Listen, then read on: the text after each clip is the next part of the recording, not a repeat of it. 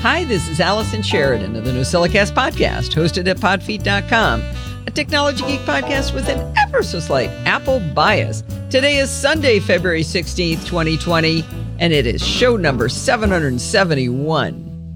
We've got a ton of great content for you this week. Steve has produced four more of the interviews we did at CES, and we even picked up an interview at Podcast Movement Evolutions in Los Angeles.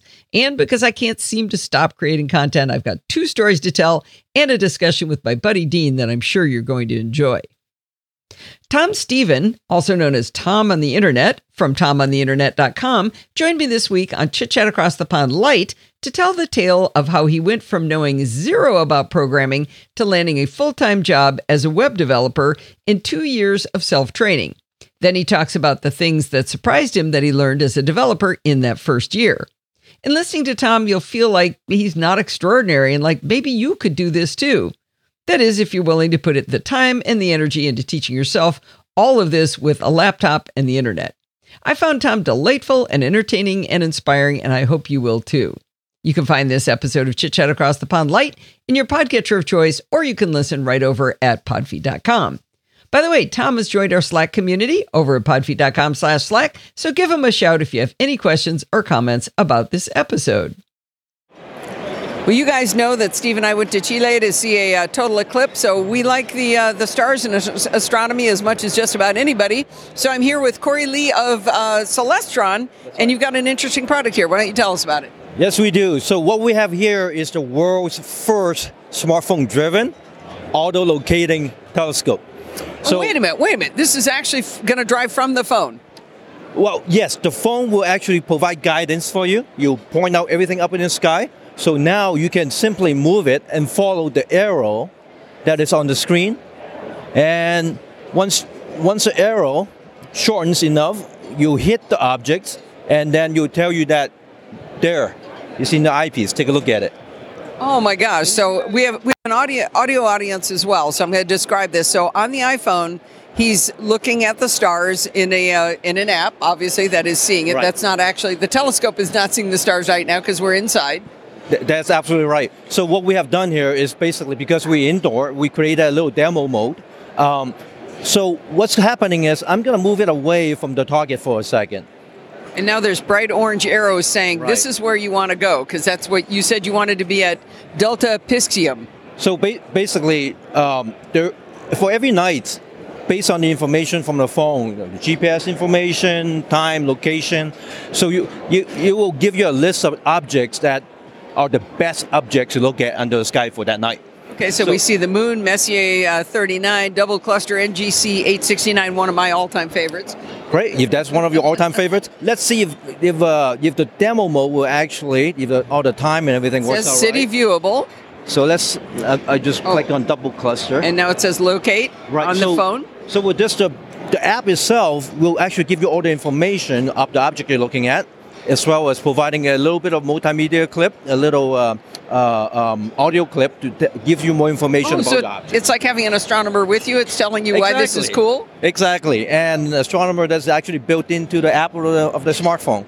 Now, once you're done with the information, you want to take a look at what it looks like, right? So simply press this locate button. Here, I'll get it from there here. I got a better angle for you. There you go. All right. Oh, so now we see arrows on screen and a lot of the constellations, and we can now start moving the telescope manually. That is correct. So the app itself, through the use of all the sensors, as well as the camera, so the camera of the phone is actually pointing at the mirror, which is actually looking at the same sky that your telescope is pointing at. Oh, no way. Okay. Because all the sensors itself, it helps, but then it's not accurate enough. For the type of accuracy you need for astronomy, you really need to do what we call plate solving, which is just pattern recognition, recognizing the star pattern up in the sky. And then once it does a bunch of calculations, and then you figures out what it's pointing at. So after he does that, now he's telling us you are that far away from the double cluster. So you can simply just follow the arrow. Oh, I think I went the wrong direction. Oh, we're going to try to go straight up. Yeah, we might have picked the wrong cluster. That's the problem with the demo mode, right? So I'm going to pick something else. Yeah. Just so that... Let's pick something we can actually get to. Right. So let's see if we... Messier 39. That seems like a fine choice. So all right, so now we can go to the side here. All right. So... Are you moving towards it or farther away? So looks like it might be pretty far away, so it may seem like it's not doing much. We're going in a circle around. This is a challenging video. Okay. We're going in a circle around it. Looks like it's exact 180 degrees. That's why it's giving us the little funky thing. Okay. So I'm going to go fast toward that side, so maybe the camera can meet me on the other end. We'll catch up on the other side. All right. All right, we're spinning around. He's getting the arrows to line up there. There it is. Now it's converted. Okay. Oh, okay. Now we can see it. Right. So the arrow is That's actually a better demo, by the way, because that's what you need to know, how it actually works, right? Perfect. Now the arrows are getting closer together or farther apart here? The arrow is getting shorter. That means you're getting closer. Okay. Right? So as you get closer to it, you actually start zooming in and showing you more of what you are eventually going to be looking at. Yeah, as we're inching closer and closer, it's zooming in as we go. That's nifty. Exactly. Notice that the crosshair just turned yellow. So what that means is it had actually captured images of the sky and then figured out what it's pointing at. When it's red, it's not quite sure where it's at yet. It's just using all the sensor information. But once it's turned yellow, it knows where it's at. So what that means is you keep going, and you turn green. So what does that mean? When it turns green, that means the object is now in the eyepiece. You put your eye to the eyepiece, you'll see it. As simple as that. This is very cool. So this is an attachment that's on the StarSense Explorer LT. Is that part of you buy a telescope with this mount, or do you retrofit, or? Right. So it's all built in as one system. So what we really want to do as we introduce this groundbreaking technology is to provide a very controlled product for everybody, right? Yeah. So we want to have a very good experience for the end users. Retrofit would be really problematic, I would think. At least at the very beginning. So we wanted to make sure that everybody has a good experience at first. So we decided to have a product that's completely integrated with the dock. We have tried everything, including all the calculations regarding different eyepieces and magnification. We know that it works, and here we are. We're selling the complete product, without the phone, of course. Very good. So this is called the StarSense Explorer LT, and it's from Celestron? Exactly. It was made by Celestron. Celestron has been around for about 60 years. We're introducing two lines of new StarSense Explorers. Both got the same features with the built-in app. Dock for the phone. One is called StarSense Explorer LT, and we have another line which is bigger, better, and it's got a little bit more control and more sturdy. It's called a StarSense Explorer like a bigger, DX. Oh, sorry, StarSense Explorer DX. That's a larger mirror, right? That's a larger mirror. It's also a larger mount with slow motion control, so they'll give you a even better experience using it. This is very cool. When are these going to be available? These are actually available immediately for shipping. Nice. And what's your price point on these two models here? Now, here's the thing. We wanted to make sure that we want to make astronomy accessible for everybody. So we have all these technology built in, so now that you can help you find everything up in the sky. So easy, right? Everything's so easy. But then we also want to make sure that it's affordable. So that's one way to do it. Just leverage what you have already spent money on. Everybody's got a smartphone. So let's let the smartphone do the heavy lifting. So with all that said, these are actually very affordable products. The DX goes for about $400, $399. And how big is that telescope? This is a 114 millimeter. Okay. Newtonian. And how many inches? 4.5 inches. Okay. And this is a 80 LT. Millimeter. The LT is 80 millimeter? Okay. Right, 80 millimeter. So we have a refractor, we have a reflector, two different favors. Right. And how much is Explorer XT? LT, sorry. This is about $180. Wow, that is fantastic. This is very cool, and we can find these at Celestron.com, CELESTRON.com, correct? That is correct. It's on our website. Thank you very much for your time, Corey. Thank you. I ran around everywhere telling people about this telescope after we heard from Corey. I thought it was just really, really fantastic. And the fact that it's not even expensive. I mean, for a telescope, this is pretty inexpensive.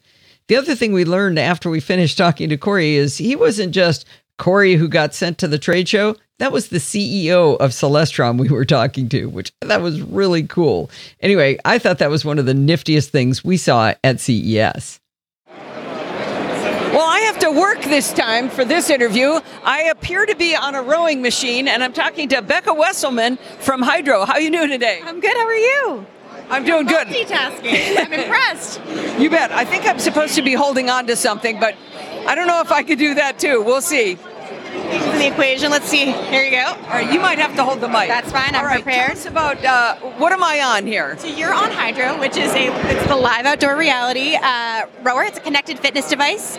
So you are rowing. It's a state-of-the-art erg. So it's much like the other ergs that you might be used to in a gym, but it's entirely different in that it's a totally interactive experience. So you are rowing. These are our athletes. We have 13 professional rowers. Some are former Olympians. Some are gunning for the national team. Some are gunning for this Olympic cycle. And they row live every single day on different bodies of water around the world. So right now they're in Miami, and they row live. You can row live with them in exact time, which is awesome because you're seeing what they see. So if there's a dolphin in the screen, you're getting that too, and then you're also getting this fantastic workout. Wait, so it's live? Oh, yeah, absolutely. Oh, wow. We're live. We've got film crews down in Miami.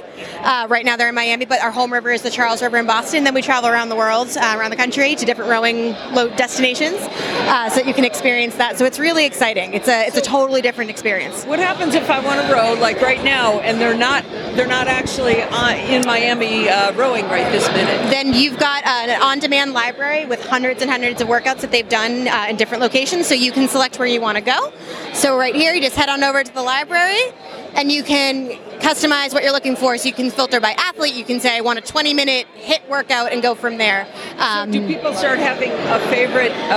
Like I want... Oh, for sure. Danny Hansen is my favorite, so I want the 10-minute pop HIIT row? Absolutely. We get people who are super... It's very personal. People kind of decide what they want to do based on the type of workout they want. Exactly. But then they say, you know, I always work out with Sarah. I want to work out with Sarah. Sarah's my girl, and that's what they do. So it's been really cool to see what people get into and what they end up doing. And look at, man, Danny's arms are amazing. Oh, my God. Danny's amazing. So she's a Paralympian. She's absolutely incredible, and she has more energy than I think was possible to have in a human being. Right, she is a firecracker. You want to try it out? Danny's the best. We got started. All right, so here we go. Yep. Oh, there she is. Oh, am I supposed to slow down and go with her? So you're going to follow her hands. So follow. She's going forward and pull back. Okay. There you go. So I'm not just going as fast as I want. I'm supposed Correct. To do what she's doing. Absolutely. So the goal is to match her. And so that's part of the discipline of rowing, right? So you're not, and there's certainly people on the leaderboard who are just going to sprint, and they're not going to pay attention to the workout. But she'll tell you as you go, all right, here's my speed right now, here's my split, and that's what you're going to want to mirror while you work out. So it's a really great way, even if you've never rowed before, to get your feet wet. Like I had always seen the rower in the gym, and I knew it was good for me, but I didn't want to get on. I was a little bit intimidated just because I didn't want to look like I didn't know what I was doing. Oh, yeah. It's a little, and then I was able to get on, and with their instruction, there's coconuts behind her in the water. You never know what's going to be on there. But you really just follow their motion, and you feel like you're in the boat with them, and it's a really incredible experience. I can feel the wind in my hair right now. Right. And next we just need to spritz you, and then it's like you're there. Yeah, right. You need a fan right here. Yeah. All right, so I'm going to stop rowing for a minute. So... Okay, she's going to take that back. Snap up. It's got a really nice, smooth motion. It's really pleasing. So a lot of rowers use either a chain or they use, it's water and it's loud and it's clunky and it's a little bit jerkier. This is this patented electromagnetic resistance, so it's really smooth and it feels really similar to being on the water. It does. It's really, really nice. So when is Hydrow going to be available? It's available now. So we launched in May, and so you can purchase through Hydrow.com, and we're also in Best Buy. So you can. All right, and can I ask the price point on this? You sure can. It's $21.99, and then there's a $38 a month membership. Okay, yeah, that makes sense since you're watching live videos of people and you're working out with new workouts every single day. And another thing about having it be timed, like saying, okay, 5:30 a.m., I'm going to be rowing with her in Miami, I have to be there at 5:30. I don't get to say I'll do it tomorrow because she's rowing right now. And that's right? Such an enormous part of what we're doing. It's that accountability. And so people look at rowing and they think, oh, it's an individual sport, but it's really one of the most team-oriented sports that's out there. Like if you're in a boat with someone, the way that you communicate with them and the way that you move with them is everything. And so the idea that you're part of this team, and we hear that a lot about the leaderboard. So people, and you know, I feel it as well when I get on there, I know the names that are in my 7 o'clock row. Like I recognize them. Oh, and nice. Oh, I feel like, oh, I let my team down. And so it's really great for that accountability piece. Like you get on there and you know that you're going to be a part of something. So it's awesome. Very, very cool. Yeah. So this is hydrow.com, HYDROW.com. Yep, you got it. Great. Thank you very much. Thank you so much. Great job. All right. Well, I had a lot of fun with that one. I'm not sure it's necessarily practical for everybody to have in their home, but if you want to go watch that video, I'm rowing the entire time. So anyway, we had fun with it. I am so excited about this next thing I figured out. I am just so tickled pink. Let me first start off with a problem to be solved. Podcasts are awesome because audio can be listened to while you're doing something else, like washing the dishes, washing the car, cycling the hills of Ireland, or commuting to work. But there's a lot of situations where listening either isn't an option or isn't the consumer's preferred option. If you're hearing impaired, podcasts are definitely not an option. Low bandwidth internet plans can make even downloading podcasts problematic. Maybe you just like to read. Maybe you heard a podcast but like to have a transcription of what was said so you could scan it more easily than, say, scrubbing through a long audio conversation to go back to something you remembered somebody said. Well, I talked recently about how to have a podcast transcribed through the freemium service otter.ai, but that was a transcription after the finished product was produced. I got to thinking that it would be really cool if I could have an audio conversation on a service like, say, Skype, and I could have it transcribed real time by otter.ai while I was doing that recording with someone. I'm happy to say that I figured out how to do just that. The screenshots for this tutorial are, in the show notes, of course, are done with Skype, but there's no reason they couldn't be followed to do the exact same thing with Discord or a Google Hangout, if those still exist by the time you see or hear this. First, let's go through what you're going to need in order to accomplish this task. You're going to need a Mac. Now, I'm not saying you can't do this on a PC or on Linux. I just don't know anything about those tools to tell you how to do it, so this is going to be a purely Mac-centric solution. You're going to need a microphone. If you're going to record a call, you do have to have a microphone, and it can be your internal mic, but the quality of your mic will influence the quality of the transcription and, of course, your audio recording for your podcast. You're going to need a voice over IP application like Skype or Discord. You're going to need somebody to talk to. If you're not trying to transcribe a two-way conversation, you can just go to otter.ai and push the button that says record. You don't need to do any of this. So this is specifically talking about two people or more on a voice over IP call and trying to transcribe that real time. Now, here's kind of the harder requirements. You're going to need Loopback and Audio Hijack, both from Rogue Amoeba. Both of these apps are, in my opinion, must-haves for any podcaster using a Mac. I absolutely would not be able to do my shows without them. Audio Hijack by itself keeps me from having to use a mixer to create my shows. I know some people use both, but I've been able to avoid using a mixer just because I have Audio Hijack. So let's talk about what these two different tools do. Loopback from Rogue Amoeba is an application that allows you to create virtual audio devices by combining real physical audio devices and applications into one virtual device. Loopback will run you $99. Audio Hijack from Rogue Amoeba allows you to capture audio from your voice over IP application, such as Skype, and your real microphone into the virtual audio device created by Loopback. So you create the device with Loopback, but then you need to capture the audio from your application and your mic and shove it into that virtual device.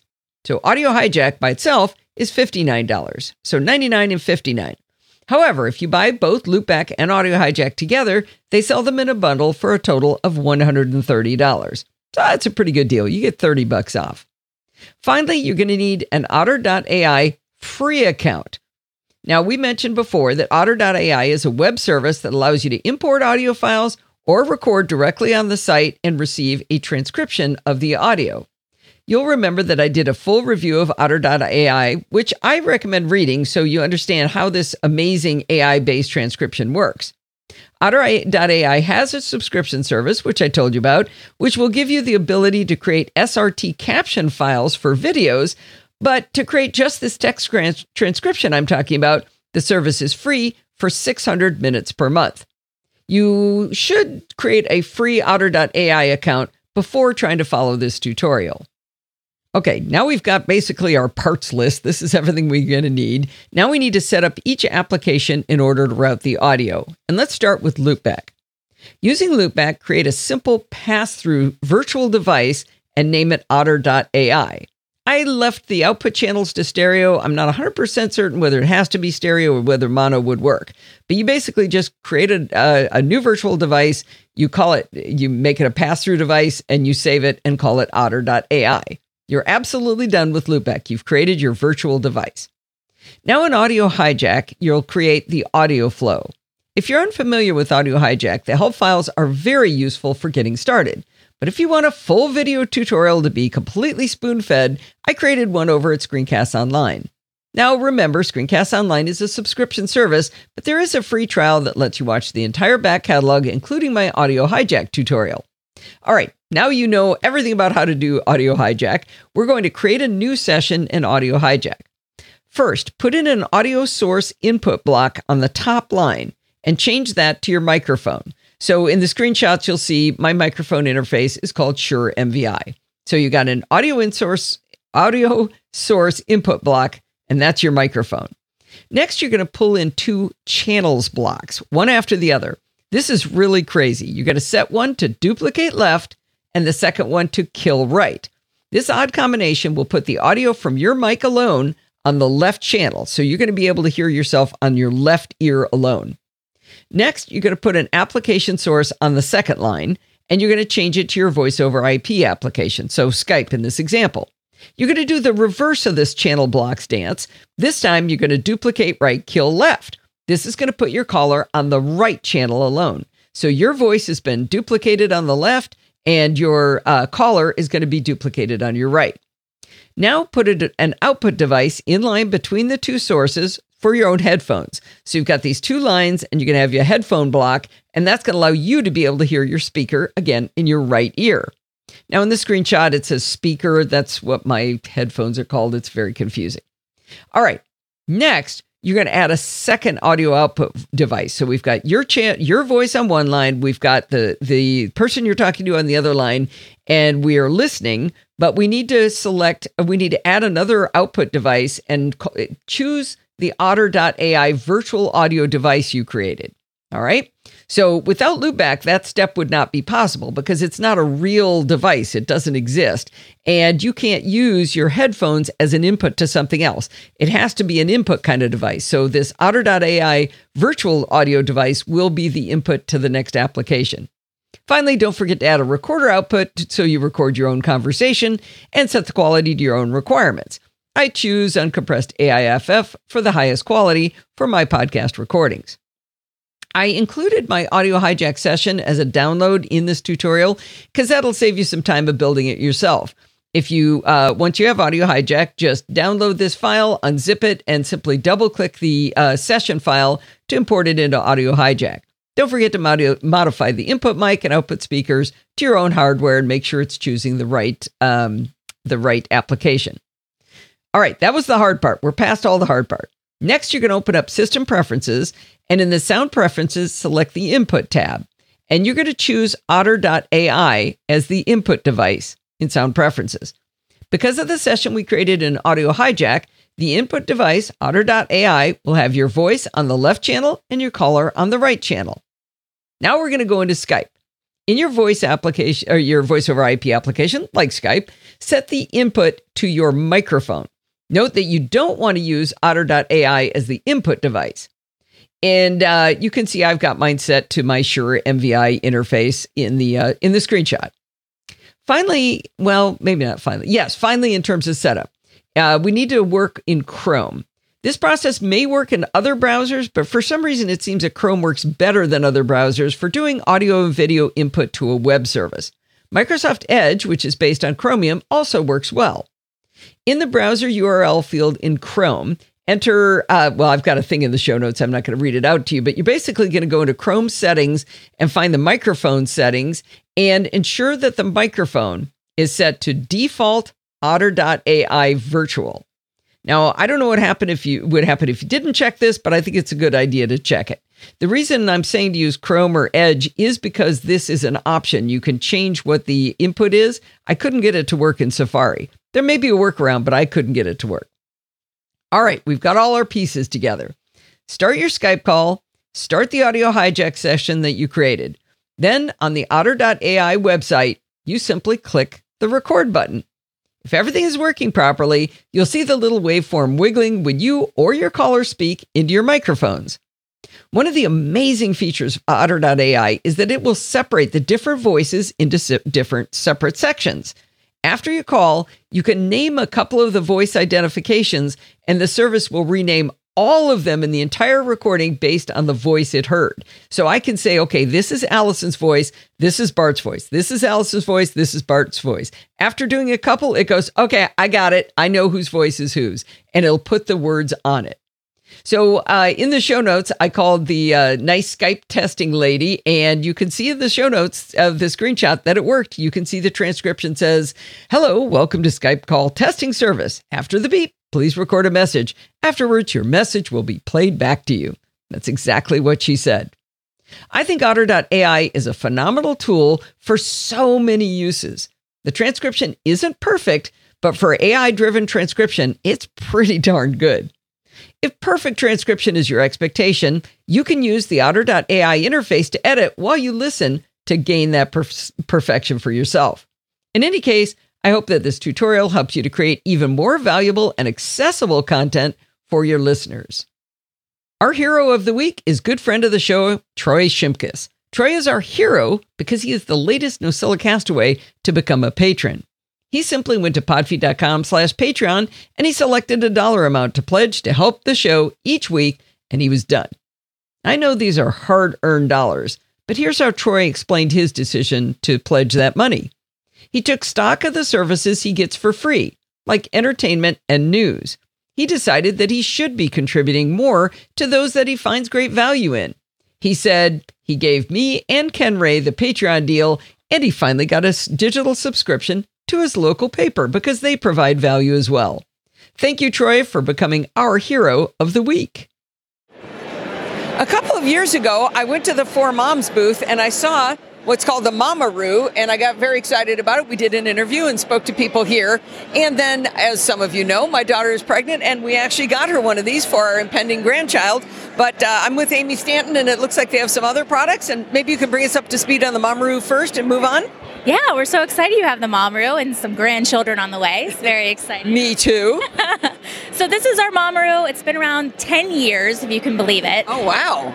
Okay. So it moves like you do. So it moves up and down and side to side, and it sways and moves. And we've been this is an audio podcast, too, so we need to describe what it is. This is gotcha. Like a baby rocker thingy, right? Yes. It is an infant seat and swing. So it's to entertain and soothe your baby. There are 5 unique motions, everything from car ride to kangaroo to tree swing, rockabye, and wave. 5 different motions. And so this has comforted and soothed over 1 million babies in 10 years. And so car ride, that's genius. Ride, yes, absolutely. Can I push that button? Yeah, right here. Well, you can, it's already on car ride, so we can go a little faster if you want. All right, yeah, we're zooming down the highway now.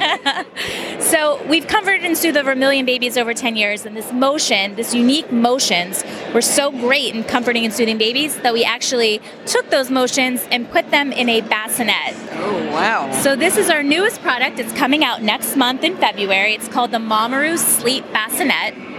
And so you have the same 5 motions of the Mamaroo infant seat. So this one is touchscreen, which is nice. So you can push on car ride here, and it'll change. And if you keep pushing on it, you can go a little faster. Oh, wow. Or a little That's slower. For the baby who's really annoyed. We need to get their attention, right? Exactly. We also added a vibration mode to this one. So if you click on this, there's a slight vibration in there that babies tend to like. Oh, yeah. So it's very, what I like is the lines are really clean. Yes. It's just a bassinet, and it's on a white platform here with the touchscreen down below. It's not a lot of folderol around it, right? Exactly. It's very sleek and sophisticated. It's going to look beautiful in your home. And the nice thing, too, this is a safe sleep space. So according to the American Academy of Pediatrics, you want to make sure that your baby is always sleeping on a flat, firm surface, which the bassinet is. So you still get those great, unique motions of the Mamaroo, but now they can safely sleep in the bassinet. I noticed there's music.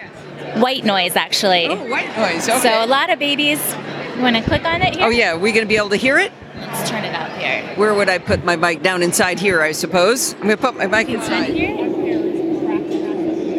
Which is how we develop 5G. Right? Wave, and then we have a shushing noise. This one's really loud. Ready? That shushing. So it replicates the sounds that babies hear when they're in the room, kind of that white noise that's very soothing to them.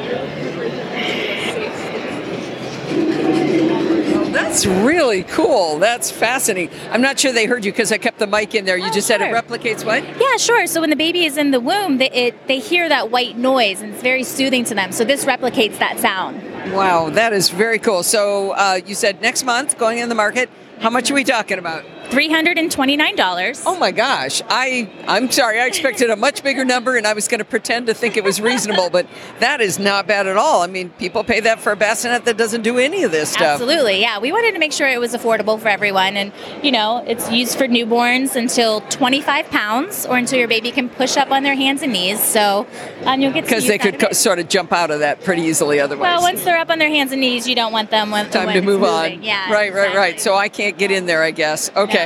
I wish. Yeah, I know. Why don't we have those? That's the real question. Maybe that's the next product development right there. One for mom. Yes, exactly. Well, very good. So where would people go to find out more about the For Moms? What is this model called? Mamaroo Sleep Bassinet. Okay. And you can find out more at formoms.com. It will be the number 4, M-O-M-S. formoms.com. Yep. Very good. Thank you very much. Thank you so much. Now, I'm not entirely sure that this next subject belongs in the NosillaCast, but Bart was quite insistent that I write it up, so you get to listen to it. In Programming by Stealth, we've been working on a little web app that will do currency conversions. Bart gives us a lot of latitude on how we solve the homework challenges, only having an end condition in the requirements. In the first iteration of our web app, the user was to choose a base currency and then choose a selection of countries to show the conversion. At this point, the conversion was simply from one unit of the base country to all of the other countries' currencies. So, for example, one New Zealand dollars equals how many Mexican pesos and Danish krone?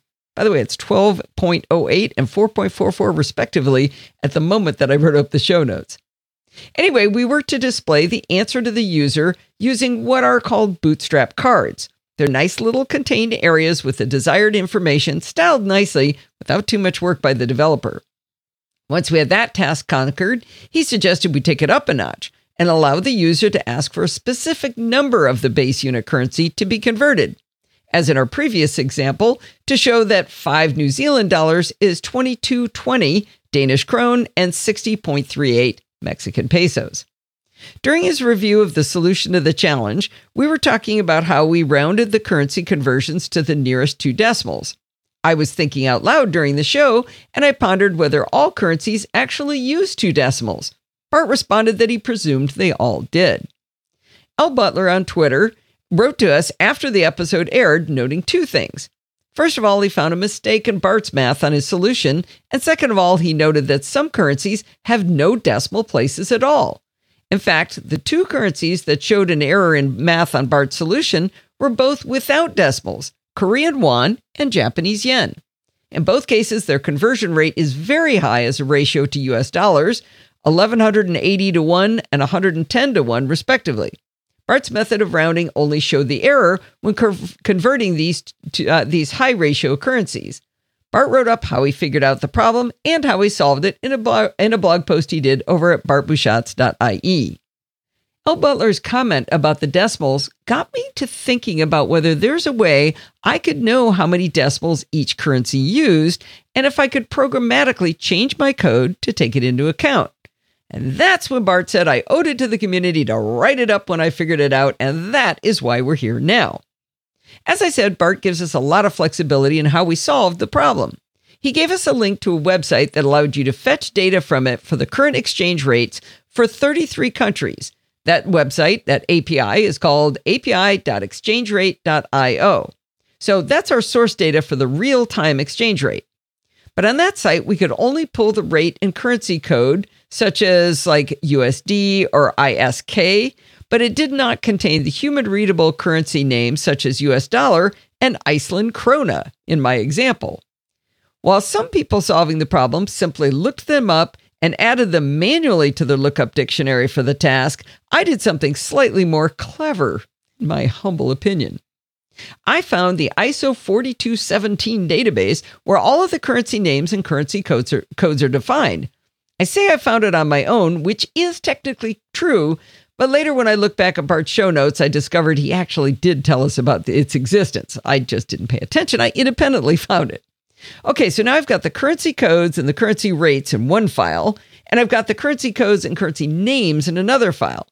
Took me a while, but I figured out how to manipulate them until I had all three pieces of information in one lookup table. So I had currency name, currency code, and currency rate.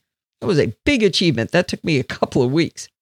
Now that I had all three in one place, I could look them up and plop them into my cards, allow me to display 1 in USD, converts to 1, parentheses KRW, and then put in 1180.14.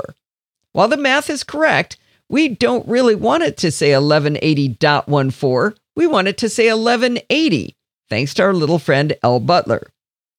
I opened the file I downloaded from the ISO 4217 site to see what other fields might be available to me. I was delighted to find a field that for most currencies said, quote, minor unit, unquote, colon, 2. But for Korean won and Japanese yen, it said minor unit was 0. I knew I was onto something. I then found that Chile's secondary currency, Unidad de Fomento, said minor unit 4. I did a search of the internets and I confirmed that this currency does indeed show 4 decimal places. Now, I'm not going to go through all of the countries that have a different number of decimals because ISO 4217 has 279 currencies, but I did find some with 3 decimals, which I also found interesting. Unfortunately, of the 33 countries in our lookup table for today's currency rates, only won and yen have other than 2 decimals. I was really hoping to have more to show off my code if I succeeded.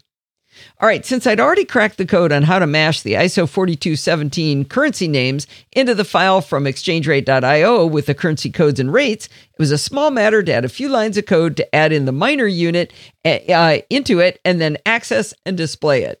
But I got garbage out. Euro and other currencies incorrectly displayed with no decimals, and still others correctly showed 2. Well, I dug into my ISO 4217 list, and I found that many, many currencies showed a minor unit of null. The more I looked at this file, the more I realized it had lots of weird data in it, and my source of xe.com for that file was suspicious. I'm not sure how I got to that source, but I later on went to the official ISO.org site, iso.org/ISO4217currencycodes.html. Knew you'd want to know that, David. Anyway, I found the official data file, which I could display as an XML file or download as XLS. Looking back, I really should have started with the XLS, but I figured that since XML is just a text file with some delimiters, it would be easy to adapt the syntax to a JSON file. That jargon means that the XML file put terms inside angle brackets, like greater than, less than symbols, instead of quotes like I needed it in JSON. I needed it to be currency code in quotes. I figured a simple search and replace would be easy. I then realized that the terminology was somewhat different as well. In the XML file, it said CTRYNM for country name, but in my JSON format, it needed to be simply name. This would have been a lot easier in Excel than in a text editor. Oh well, live and learn. Use Excel for everything. Once I had the data formatted correctly, my mashed sources together code worked flawlessly. The currency lookups returned the correct answer for decimals, and I am now proudly displaying won and yen with no decimals. Even better, if exchangerate.io ever adds a 24th country like Tunisian dinars, my tables will automatically display them correctly with 3 decimals. If you'd like to play with my currency conversion web app, I put a link in the show notes. I have a warning for you, though. It's a work in progress, so some parts of it may not be working right when you play with it. For example, as of this moment, there's a tab called Grid that has only static data in it right now, and the toggles on that tab are adding a few things to the first tabs, but anyway, play with it if you like.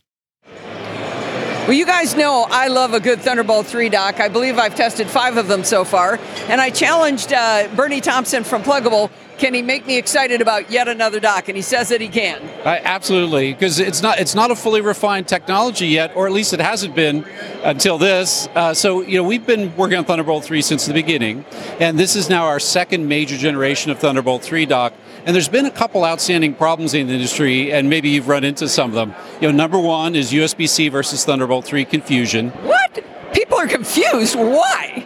The port looks the same, but then, you know, and it's the naming conventions are so annoying. Yes, they are. Yep. I did a blog post called "Just Because You Plug It In Doesn't Mean It'll Work." Exactly. No, and it's you know, it's a huge problem with USB-C, and it's kind of baked into the design.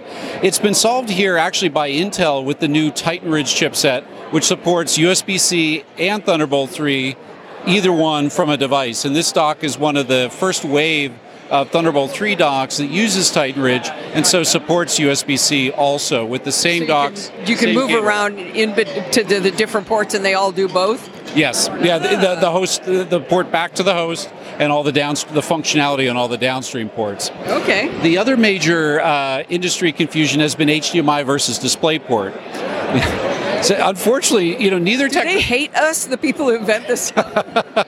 You know, a lot of times you get these like Sony versus Betamax type things, and one technology wins out. Well, it's been a lot of years now, and HDMI DisplayPort is splitting the market. Yeah. You sort of wish one of them would just win, right? Absolutely. So this dock actually supports both equally. So it has a total of 2 displays out, but it actually has 4 graphics outputs, an HDMI and a DisplayPort option for each of the 2 ports. Oh, okay, so you could do one of each, 2 of the same, 2 not the same, okay. Exactly, any combination. So no matter whether, you know, what type of monitor you have, HDMI or DisplayPort, this dock supports it, which eliminates, you know, that second major frustration. The third major frustration has been, you know, USB power delivery is very flexible, but okay, so something is 60 watt, 85 watt, 94 watt. Does this dock really, you know, charge my laptop, and does it charge at the full rate? So we're just supporting the maximum USB-C power delivery rate. So for that's what I'm talking about. My 16-inch MacBook Pro is a beast, and I need it powered. Exactly. That one, Apple jumped up to 94 watts with that one. This dock charges that MacBook at 94 watts at its full rate. Wow, now that's what I'm looking for. I think you can back up now here a little bit. We can take a look at the dock. The first thing I got to say about this dock to the audio listeners is it has one of my favorite features is it's standing up. Yes. A lot of the docks are horizontal, and they take up like a quarter of your desk space. Exactly. Yeah, we want to get cables up off the desk, and that's what this dock does. So on the front, you know, we've got you know, SD card, you know, for and 2 USB ports, and we've got audio. So there's a whole. You know, are we going to talk about USB confusion as well? Right. Yeah. You know, well, luckily, those are USB 3 ports, and then around the back, we've got even more USB 3 ports. So 5 on the back. Holy cow! So we wanted to eliminate every source of frustration, and a lot of the docks end up only having a single hub controller, so they only support maybe 1 or 2 ports after you use up some of them for some of the other devices. So we've put in a whole tree of hub controllers to get this many free ports, and then here you see the 2 graphics options. So we've used the HDMI ports on each one. But we could have had 2 DisplayPort monitors that would have worked just as well. And network, and that single cable connection back to the MacBook that is powering all of this stuff and charging the MacBook itself. Nice. Now, the one thing I'm not seeing is any USB-C ports. No USB-C ports. And the reason why is because those USB-C ports would be confusing. For example, if you eliminated it by taking them out, not putting them in the downstream ports. So okay. So it's USB-C back to your host, but then it's, you know, it's all the ports. You know, other than the, you know, if you want to use USB-C, you have the ports in your laptop on the dock itself. USB-A is the ones on the dock. Yeah, downstream. Okay. Because, for example, if a dock today has a USB-C port, and, for example, you take one of those multifunction dongles and plug it into it, well, guess what? The USB port on the multifunction dongle will work, but the display port won't. Oh, there's so many options within the USB-C spec that it's very confusing for consumers. I do spend a lot of time studying the diagrams on the back of the docks that I test, and I'm usually sure I can identify at least 2/3 of what's on the back when I'm done. Yep. Wow. Okay. Well, this is pretty interesting. So, is this when is this stock going to be available? So, this stock is going to be available here in the first half of 2020, and it's going to be just under $300. Oh, come on. When you described this, I was like, okay, so this is going to be a $400 dock. No. But you hit the $300 price point where everybody else is, but it's very cool. It looks like a book. It's rounded on the front and it's square on the back. It's really nice looking. Well, that's fantastic. So what's the name of this? So this is the Pluggable TBT3 UDZ. So that's the SKU. So it's the new Pluggable Thunderbolt 3 dock. Very good. And Pluggable only has one G, P-L-U-G. That's right. A-B-L-E. You know, the English word was taken with two Gs, so we're just owning it with one G. And we've been around for 10 years. We have over 120 different USB products, so we're pretty well known. And would that be at pluggable.com? It is. Very good. Thank you very much. Yeah, thank you. All right. So I think that the docking station that he was talking about is really best for people who maybe don't want to move forwards in technology. And it took me a long time to actually figure out what he was really saying is they've got a dock that'll take a Thunderbolt cable from your Mac into what looks like a USB Type-C connector. And from then on, don't worry your pretty little head about all this newfangled USB Type-C stuff. So, like, I've got a backup drive that is a USB-C connector. I wouldn't be able to plug into that. It has tons of USB-A ports. So if you want to stay stuck in the past on USB-A, you go, girl, and you go get this. This is the dock for you. But if you've just bought a new Mac that has all these nice USB-C ports, why would you go backwards? But anyway, maybe that's just me. I do most of the podcast mixing for the NosillaCast and for Chit Chat Across the Pond using a tool called Hindenburg, and I have tracked down Chuck Wang at the podcast movement in order to talk to him about Hindenburg. And the main reason I wanted to talk to you guys is so that other people that listen to the show could learn how the tool I love so much works for me. So welcome to the show here. Thank you. Thanks for having me. All right, so describe to people, what is a digital audio workstation? That's probably the best place to start. Sure, it's everything that you need to create an audio story. It's just all the effects, recording, being able to edit, and being able to publish. And multi-track. Because there are editors that I really like Fission, but it's not multi-track, so I can't use that. So I need something that has multiple tracks. Sure, and then that's what Hindenburg provides, Journalist Pro. All right. So, describe what is the difference? You've got a couple of different products there. We have Journalist and Journalist Pro, and what the big features are noise reduction in Journalist Pro, and we've got voice profiler and being able to publish to multiple destinations quickly and easily. Oh, okay. So I think I have the junior version. I have just Journalist, and it's been working great for me. So describe to people how the software works. Honestly, it's the simplest. Way to record, edit, and publish podcast. And all you really need to do is plug in a microphone, hit record button, and start playing around with it. You can actually get up and going. Nope. You got to arm the track first. Right. You do have to arm the track, but it's as simple as hitting record after you arm it, and then just going to town. I'm just saying that because 100% of the time I start recording, I press that record button, and it goes, no, you forgot to arm a track first. That's funny. Does arm a track even mean? Arming a track means, for example, you would just hit record to arm the track so it's ready. You select your track, you arm it so it's ready. And so you're pressing a little red button on the track. Red button, and then you hit the red button below. But why do I have to arm a track first? Is that so it knows on which track I want to record? You're just prepping this workspace to get ready to record.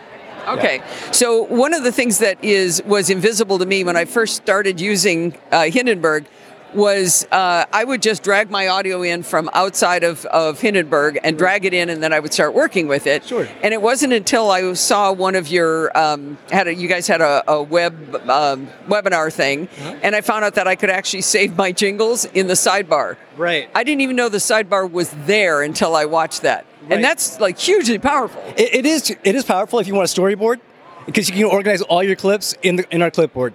And it's a matter of literally dragging and dropping things that you find important to you to create that narrative on the right pane. Oh yeah, it was magical once I knew about it. But the right pane is not displayed by default, so I didn't know it existed. And once you know that that's there, that's really, really powerful. I noticed you have other things in there. You have a clipboard showing. So I've been talking about the favorites, which is where I keep my jingles. But what is the clipboard for? Actually, the clipboard is the storyboarding portion of it. So if you find a nice segment within a conversation that you've recorded that you want to save as far as your narrative goes, you can actually script in that clipboard area. So for example, if I'm talking to Allison, you've got a great segment that I want to put to the side for later. And then I have Steve. Steve has another conversation, and we put his tracks in there as well. And we kind of create a story, because sometimes the interview isn't necessarily what unfolds. So interesting. Go through and edit that narrative. Ah, that's not what podcasters do. Podcasters just record a bunch of stuff and just shove it on out there. Right. Right. And you can do that too. And that's also really powerful because, like, with the favorites, you create your intros, your outros, you save what you need, and you drag it over to the workspace. When you're ready to use it, it's there. Okay, I can see how that could work. Now, here's another question I've always had. When we look at the Hindenburg interface by default, it says voice track, interview, music, track 5. You can name those. Why does that matter? It's visual organization. So it doesn't actually change anything to have a name. No.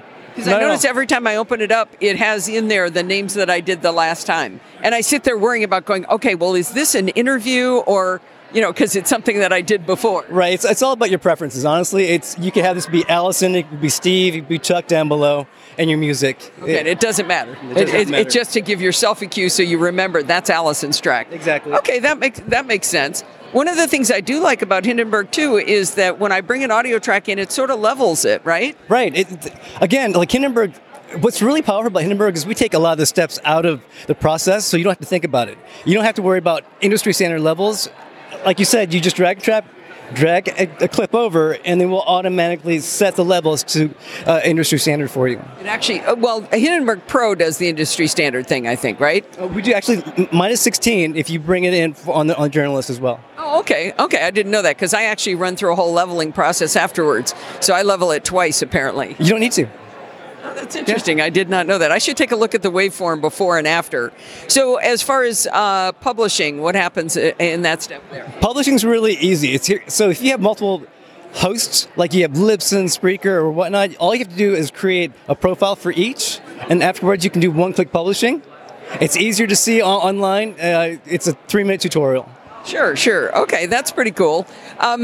One of the things that I didn't kind of catch on at first is this is a cross-platform app, correct? Right. You can Windows, Mac, yeah. I hear people still use Windows. I don't know any of them, but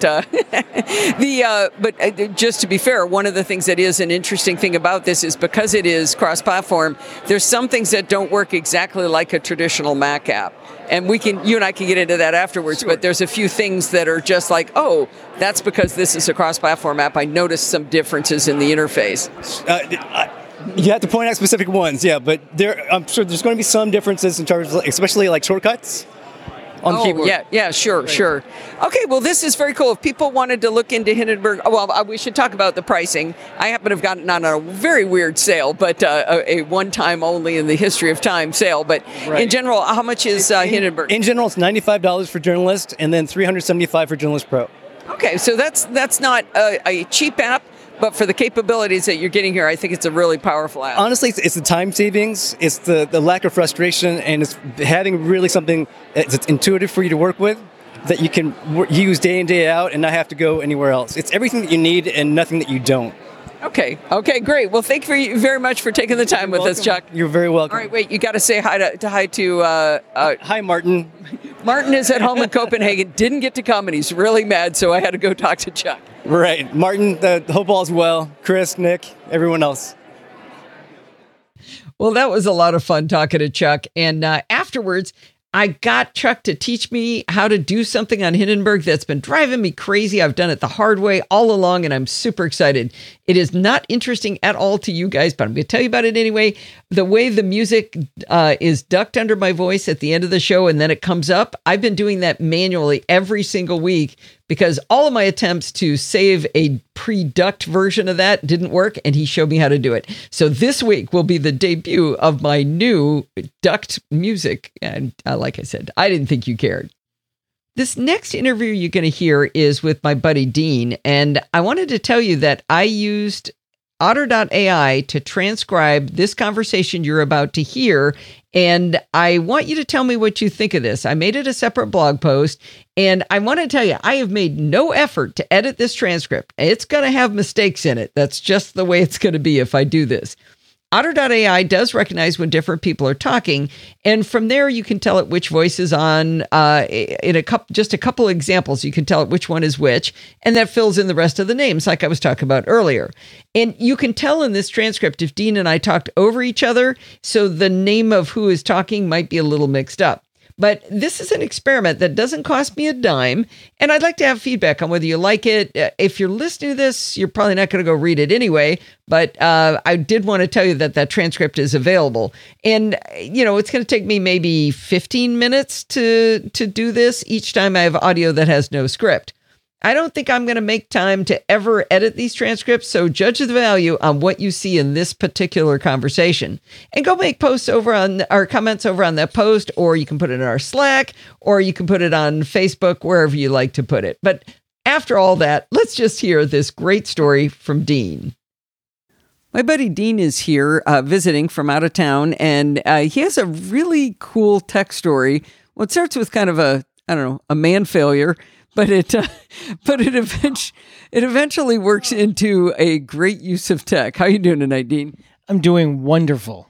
Thanks for dinner, by the way. Oh, you're welcome for dinner. Well, you did pay the $4 for parking. That's right. So it's like we split it. We're even. So you flew in from out of town to L.A. What happened? Well, yeah. Well, the first thing you have to know is that I fly for a living. I do this all the time. This isn't like my first time getting on an airplane. So I land in LAX, and I have a slightly different morning in that I don't have to get to a client. I'm going to visit my sister, and actually the plane was half empty, which I think that probably threw you off. It did. It was a very empty plane. I get off the plane, I get through the airport rather quickly, and then I'm in the LAX hell of going to get the rental car. So you sit on this tram forever, this bus, and you get dropped off. And I sit in the rental car, and I reach over to pick up my phone, and realize at that moment, my phone is in the seat back, and it's on its way to El Paso, Texas. Oh, no. Now, the problem is my phone is my office. I work from home, and everything is in my phone. So I don't know my sister's phone number. I don't know my sister's address. And that's where you're going for lunch right now. Well, I'm going to her house, and I've been there once before because she moved recently, but I don't really remember where it's at. I know it's in Redondo, but that's about the end of it. And I don't have a phone, so I can't call my wife to ask her all that pertinent detail because I don't have a phone. So I did remember that I had an iPad, but my iPad was a Wi-Fi only iPad. So the iPad is kind of stupid, but lo and behold, it had my contacts in there, which was helpful. So at least now you could find her address. Yes. You can't call her. I had her address. I can't call her. And does anybody even have a paper map anymore? So I have an address that's a really cute thing, but with nothing with GPS, you're in trouble. So I thought about it for a while, and I remembered, wait, I have an Apple Watch, and my Apple Watch has a cellular plan. Oh, okay. And I use my Apple Watch all the time when I'm out hiking to receive calls when I don't have my phone with me. So I thought, okay, there's got to be a way, stay calm, there has to be a way to be able to figure this out.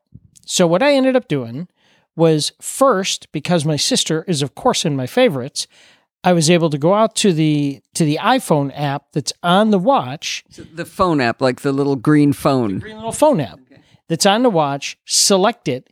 And first I went to contacts, but I have a bazillion contacts and my finger would have fallen off doing the scrolling to get through all the contacts. Her name starts with Q. You didn't have a chance. Yeah, and there was no way. So, but she's in my favorites. So I was able to get to favorites. And I called her, and lo and behold, I get through to her phone because she's in the shower getting ready because her brother's coming to take her out to lunch. So I leave her a message, which she never gets because I found out the phone that she was using was out of juice. So anyway, your tech is rocking. Yeah, it is. So now I have to figure out, okay, how am I going to get to her house? I have this address, but there's a map function on the watch. And if you hit the search button, once you open the maps, one of the choices is dictation. Oh, okay. So I was able to dictate her address into the watch. And because I had my AirPods and I wasn't dumb enough to leave those on a plane, I threw those in my head and it gave me turn-by-turn directions to her house, where I showed up, knocking on the door, and she said, I thought you were going to call first. I'm not ready. So that's how the day started out. Needless to say, I am now the proud owner of an iPhone 11 Plus, I think is what they're called. 11 Pro. 11 Pro with the 3 cameras, and it's gorgeous, and with all the little accessories and all, $1,400 later, I've been able to go out and fill in my lost and found thing for Southwest, hoping to get the old phone back. Well, that's so that was an iPhone 10, correct? Yes, it was. Or 10S? 10. Okay. It was a 10. So we were able to go into Find My and find your phone. I think it had moved on to Tennessee by the last time we saw Nashville this afternoon. Okay, we should check and see where it's vacationing next. Yeah, we should probably do that. My phone is having a wonderful trip right now because I don't think they're cleaning out those seat packets like you'd think, the seat packs. So, I mean, it's not the worst thing in the world that you ended up having to get a new phone. I was two installments away from paying off the 10. Okay, and you probably would have gone on to another phone anyway? You know that eventually I would have gone under another phone. Normally, it would be a trip here that would cause me to go under another phone. But this time, you've even figured out a way to spend more money, so we don't need to go into that. You didn't even have to get to my house before I got you to buy a new phone. Yes, this time, it'd be hard to blame this on you, but I'm going to work on figuring that out. It's LA. All right, well, thanks for the story. That's actually a pretty cool success story, that with 4 Apple gadgets between them, losing one, you limped your way to your sister's house. Yeah, yes, I did, and I was quite proud of myself to figure out the watch because you get the watch, you look at all the cool functions, and after a while, you just go back to the way you were doing everything, and the watch fills in a void. But I forgot how powerful it is and what you can do with it if you have a cell plan with it. Yeah, I think the part I wouldn't have been able to do is remembering the address long enough to dictate it in. Yeah. Okay, well... I'm like a decade older than you. You'll be here soon. Yeah, you are 11 months older or something than me, so yeah. Mm. All right, thanks, Dean. That's a great story. Okay, bye, Allison. Well, I hope you guys enjoyed that conversation. Oh, and I should mention one more thing. On the otter.ai transcription, you're either going to get that or you're going to get nothing. Again, people listening, you probably don't care, but if you are somebody who normally likes to read, I want you to know that you're only going to get that or nothing. I'm not going to spend the time, like I said, to go ahead and do a lot of editing to it or create a script other than that. But anyway, I thought Dean's story was pretty good, and his phone did finally come back to a vacation in Tennessee that it took after it went to Texas, and now it is Dean's lovely wife Suzanne's new phone. So everybody wins. Well, that's going to wind us up for this week. I hope you enjoyed the show. Do not forget to send in your dumb questions, comments, suggestions. You can do that by emailing me at allison@podfeet.com. You can follow me on Twitter @podfeet. Remember, everything good starts with podfeet.com. You want to become a patron like Troy Shimkus did? Podfeet.com/Patreon. Want to give a one-time donation like the 30-cent pension increase that Sandy got? Do that at podfeet.com/PayPal. Want to join the conversation?